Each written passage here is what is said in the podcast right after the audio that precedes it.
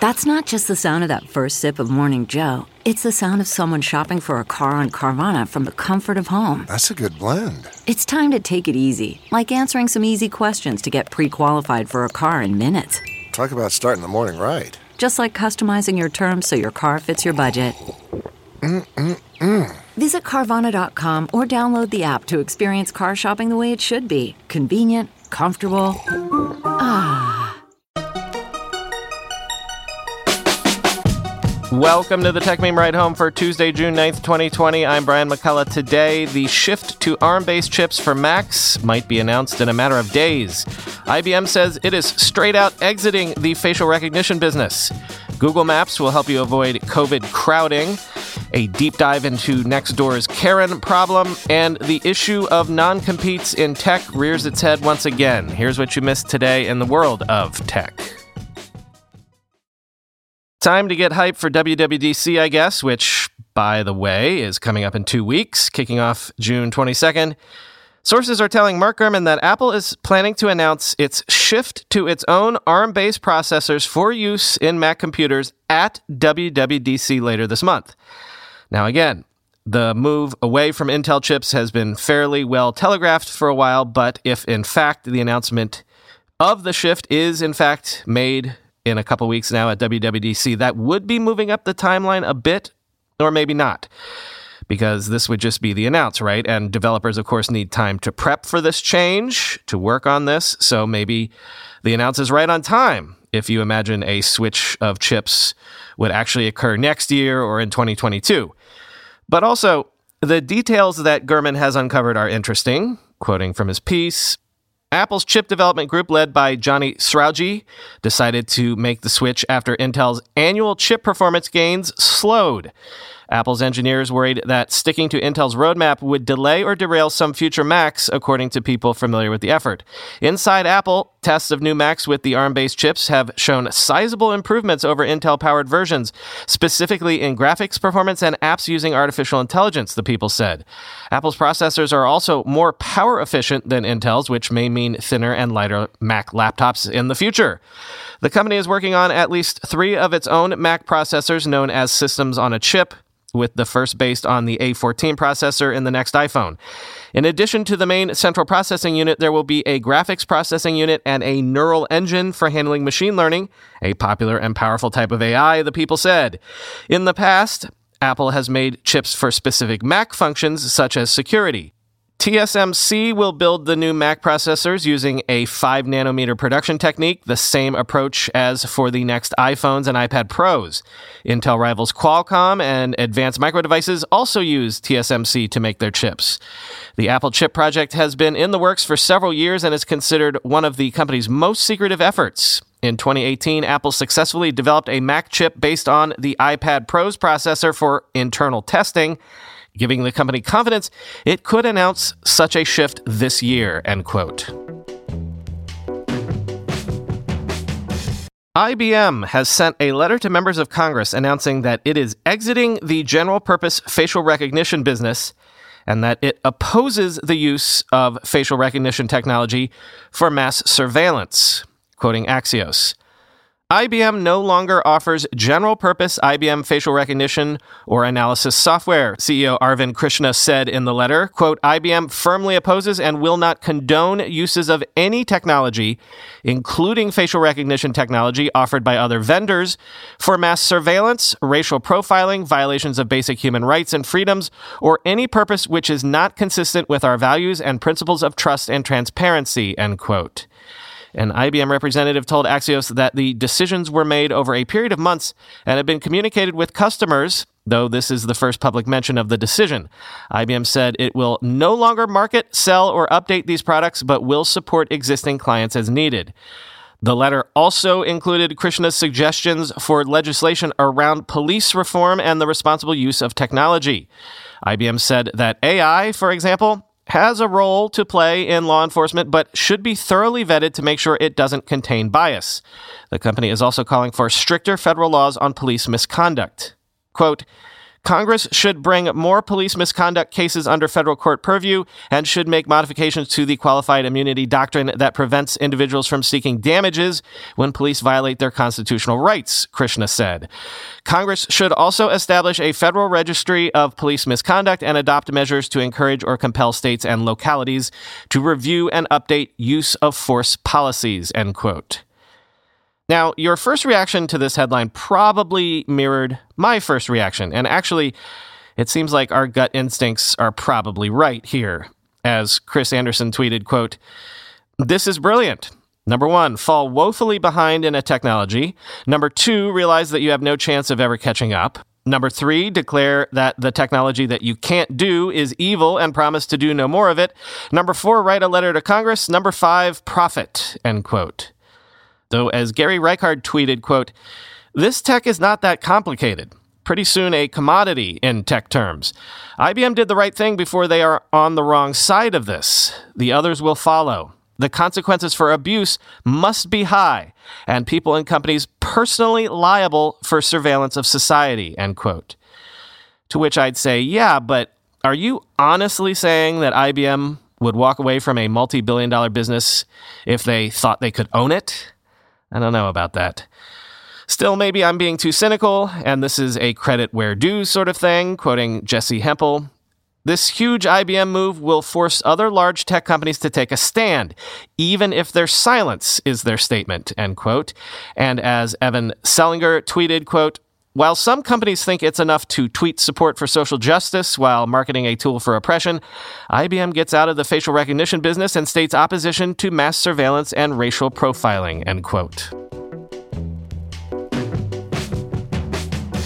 Interesting raise Tuesday. I think I've mentioned before that this is one of the most fascinating areas to me in all of fintech. New York based Wahed Invest which describes itself as the world's first halal robo advisor, has raised $25 million, led by Saudi Aramco, quoting Crunchbase. In 2016, Wahed launched what it describes as the world's first automated Islamic investment platform with the aim of providing access to halal portfolio management for 2 billion Muslims around the world. The proprietary platform uses real time software the company says is fully automated and uses customized financial optimization algorithms. Last October, Wahed launched in Malaysia after the Malaysian Securities Commission awarded the company with that country's first Islamic robo advisory license. And last May, Wahed announced it was expanding its operations globally. The platform, which was previously available only to US and UK communities, as of May 2019, provided access to, quote, Islamic value based investing to residents of over 130 countries, including Nigeria, India, Pakistan, and the MENA region, end quote. Two billion people with perhaps underinvested assets. That's a hell of an addressable market, if you ask me. More signs of recovery from some corners of the tech world that have been, up till now, the most affected by COVID 19. Didi Chuxing's CEO has reportedly said that Didi's ride sharing orders in China are recovering to essentially pre pandemic levels, with daily car hailing orders currently surpassing 30 million. CEO Cheng Wei also said daily bike share numbers have also returned to around 10 million a day. Now, this is reporting on numbers from mainland China, which again is theoretically months ahead of other places in terms of things getting back to normal. Still, quoting Reuters, Didi, which has operations in eight overseas countries Japan, Australia, and six Latin American countries, has over 10,000 employees, including 2,000 overseas, Cheng said. In April, Cheng said the company wanted to achieve 100 million orders per day and accumulate 800 million monthly active users globally by 2022. That same month, a senior Didi executive told Reuters in an interview that its overseas orders were also recovering from mid March lows, end quote.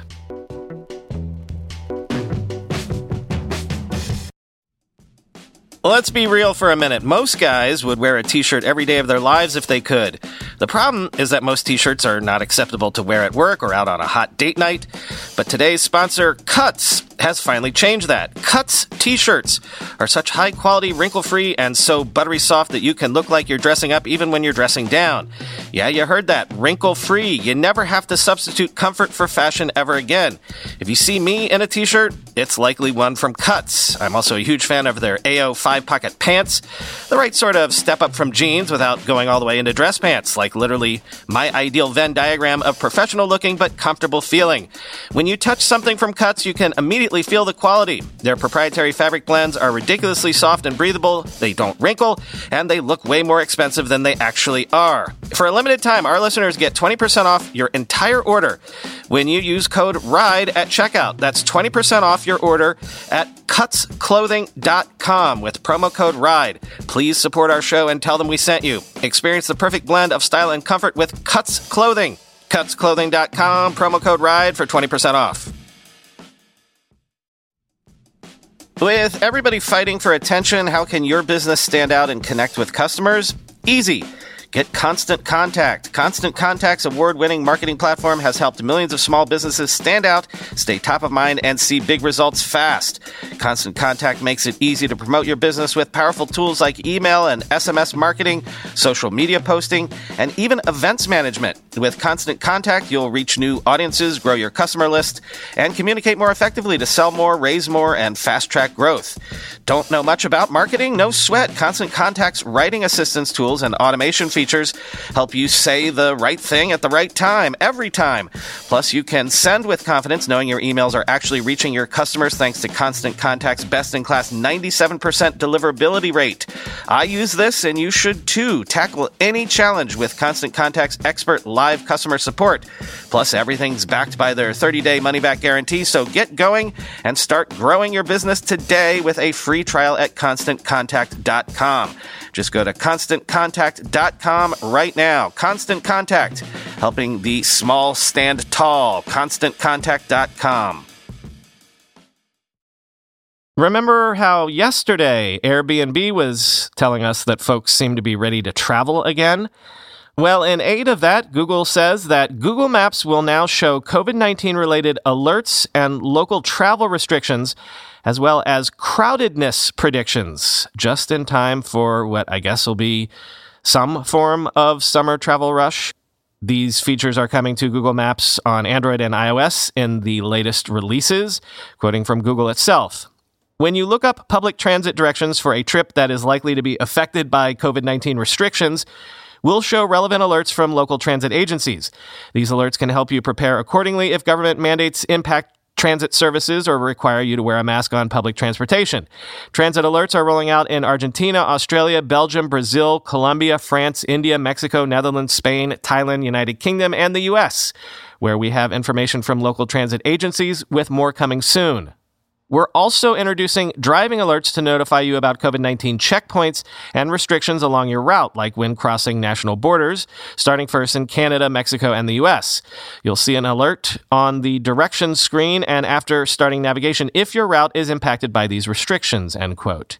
And as far as the crowdedness predictions go, you might recall that Google Maps actually introduced that for public transit last year. But now, quoting again, we're making it simpler for people to contribute crowdedness information to their transit lines. Look up directions, tap through to see the transit details, then scroll down to find crowdedness predictions where available and easily contribute your own experiences. To ensure proper social distancing, commuters are paying attention to how crowded or comfortable their ride and transit station will be. Starting today, you can easily see the times when a transit station is historically more or less busy to plan your trip accordingly, or you can look at live data showing how busy it is right now compared to its usual level of activity. Simply search for a station in Google Maps or tap on the station on the map to see the departure board and busyness data where available. Rolling out over the next several weeks, these capabilities are powered by aggregated and anonymized data from users who have opted in to Google Location History, a Google account level setting that is off by default. To protect privacy, these insights are only surfaced when we have sufficient data to meet privacy thresholds, end quote. One more COVID related item for you today. You might have seen a lot more news being surfaced from Nextdoor over the past few weeks. And let's be honest, with its untrained volunteer moderators, Nextdoor already had a reputation for, shall we call it, I don't know, baby boomer cluelessness. But lately, as The Verge puts it, Nextdoor has developed a serious Karen problem.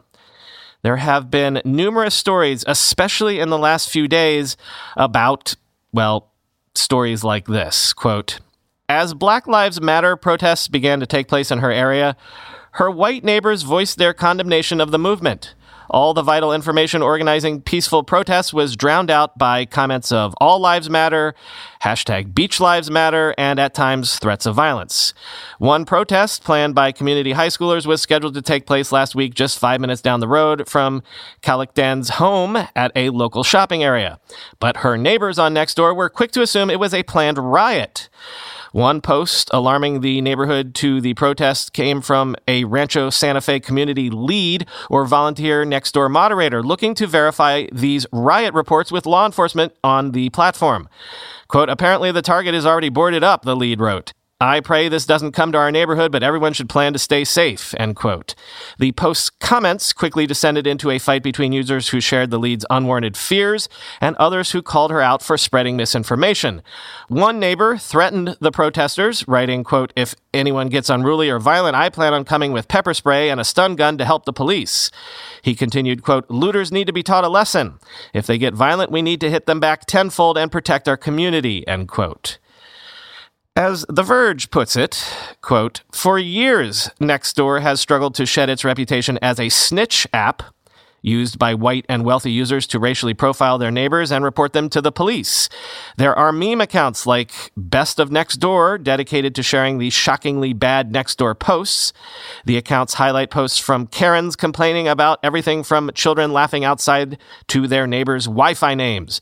The problem has gotten so bad that just in the last week, Representative Alexandria Ocasio Cortez called for Nextdoor to, quote, publicly deal with their Karen problem, end quote. The problem, according to Verge, is the typical one where a platform refuses to do any moderation itself, leading to unintended consequences. The first users to launch a neighborhood forum on Nextdoor are basically appointed as lead moderators for that forum in perpetuity. And moderators have basically unlimited power to set the tone of their forums, including deciding which posts and material to leave up, take down, which users to ban or not ban. So imagine the potential for troll power here. You can basically gain virtual power over your virtual reflection of your actual community and thus can, quote unquote, reflect that community however you see fit. Basically, there's just not really any true community on Nextdoor, at least not in the small d democratic sense. Some stranger can set the tone for your neighborhood's Nextdoor forum, and even if it doesn't reflect your own lived reality of the neighborhood you actually live in, you can basically just be out of luck. So, like, take the typical user behavior that has always existed on online forums, add in racism, the politics and polarization of the moment, and essentially the weaponized Karenism of the paranoia inducing tech like the ring doorbell camera, and you have a recipe for a hell that I don't even want to touch with a 10 foot pole. But then again, given that this is how our society functions these days, Chances are a lot of your neighbors are getting their news on Nextdoor, so it's worth asking, as the Verge piece does, quote, can Nextdoor really be a social network for communities if black people don't feel safe on it, end quote. Finally, today, this is a bit inside baseball, but at some point, the whole idea of non competes in the tech industry is going to be definitively decided by the courts, and it's going to end up being a big deal whenever that does happen. Amazon is suing its former AWS VP of Product Marketing, Brian Hall. Why are they suing Brian? Turns out that he took a job at Google Cloud that Amazon alleges violates a non compete agreement. Now, the idea of non competes, especially in the tech industry, go back to the 1950s, to the Cold War era, where a lot of tech companies were working on classified tech. And, you know, your chip design might be as vital to your company's prospects as the secret formula to Coca Cola might be to Coke. But California's laws largely made non competes less enforceable, thereby, arguably, making Silicon Valley itself even possible. And as every industry has now become the tech industry by and large, at what point are non competes not only anachronistic in tech, but basically anti competitive and more crucially, anti worker? Quoting GeekWire. It's the latest in a series of lawsuits filed by Amazon and others in Washington state to enforce non compete clauses in employment contracts. The controversial agreements have essentially been banned in California, and Washington state last year enacted new provisions meant to limit their applicability. Amazon is seeking to enforce an 18 month non compete provision in Hall's employment contract, asking for an injunction to prevent him from working in cloud product marketing for Google during that period. Hall is asking the court to rule the non compete clause, quote, overbroad, unreasonable, and unenforceable, and to declare that his new role, quote, will not require him to use or disclose any Amazon confidential information, end quote. Yeah, remember, this dude works in marketing. This is not the same thing as your star engineer getting poached by a rival and taking all of your most sensitive IP along with him inside his brain. There's some complicating factors here, including the differences between Washington state and California, other cases in which Amazon chose not to enforce non compete clauses, and questions of to what degree this is just a proxy fight in the Amazon Google rivalry in the cloud wars. As Brian Beal tweeted, quote, non compete clauses amount to indentured servitude. You are legally bound to a past employer, even though they aren't paying you. They completely control your productivity and ability to earn a living long after they stopped employing you. They should be banned everywhere, end quote. And as Carina Zona tweeted, quote, something to discuss, Ari, there's no point in living in Silicon Valley if we work from home. Where you live and where the employer is based determine what employment protections you have. When either moves, whether city, state, or country, employees risk losing rights or stumbling into new liabilities, end quote.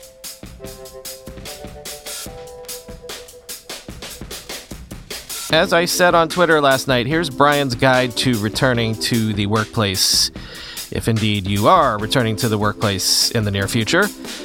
If I put my mask on before greeting you or interacting with you, you not only should take no offense to that, please let's just not even comment on it.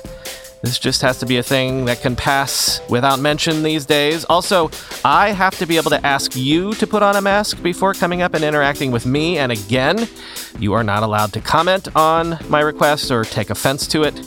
Brian's law for the modern COVID workplace is yes, we might know each other very well, but if you do not live in my household for the foreseeable future, I will still treat you the same way that I treat a complete stranger on the street. And that is fine. That is not insane. It doesn't even have to be awkward. This is just the way it has to be. No, we don't all have to wear masks all the time when we're just sitting at our desks, but when you mean to interact with someone, please allow for their very reasonable concerns surrounding masks. Do not, as someone did at my co working space yesterday afternoon, literally run up to my door, no mask on, out of breath, knock on the door, then open the door, and stick your head in and ask me a question before I even have a chance to react. Please don't do that, okay? Thanks. Talk to you tomorrow.